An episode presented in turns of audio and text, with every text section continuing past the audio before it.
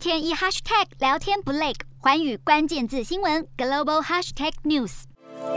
随着俄罗斯入侵乌克兰二十四号满一个月，这段期间不但全球的金融市场都受到波及，由于各国纷纷出手加强经济制裁，俄国本身也不甘示弱反制，打乱了原本相安无事的全球经贸体系，甚至冲击到世界供应链的结构，而且对金融市场已经造成风险。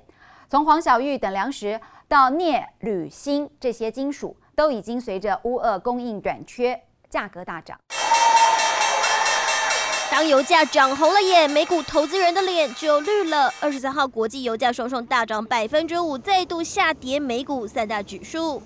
二十三号是俄罗斯攻打乌克兰满月，战火却让钱变得更薄，而普丁发动能源经济战，已经让国际油气价格蠢动。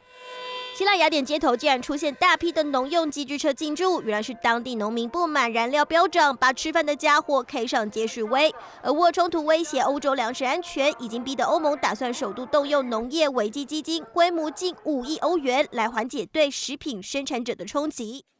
不止黄小玉等粮食，就连关键原物料，包括煤炭、镍、铝、锌等有色金属都陷入短缺。从沃开打后，价格呈现一片涨势。此外，油价冲击陆运，影响卡车业者生计。而各国对俄罗斯的贸易进行制裁，也打乱了中欧的海运路线。供应链咨询公司估计，战事恐让高涨的海运费再贵三倍。而国际货币基金 IMF 更预告，基于乌俄战争带来的冲击，四月将会下修全球经济成长展望。俄罗斯宣布已经支付总额达一点一七亿美元的利息，躲过两次的债务违约。接下来五月二十五号，美国允许交易的豁免权到期之后，将是对俄罗斯偿债能力的另一场考验。另一方面，高盛和巴克莱银行都预测，俄罗斯今年的经济衰退将高达两位数。战事不休已经让乌克兰沦为炼狱，拖久了，无论对于俄罗斯或是加以制裁的西方国家，都是损人不利己，更成为全球经济的乱流。华语新闻，卢巧平综合报道。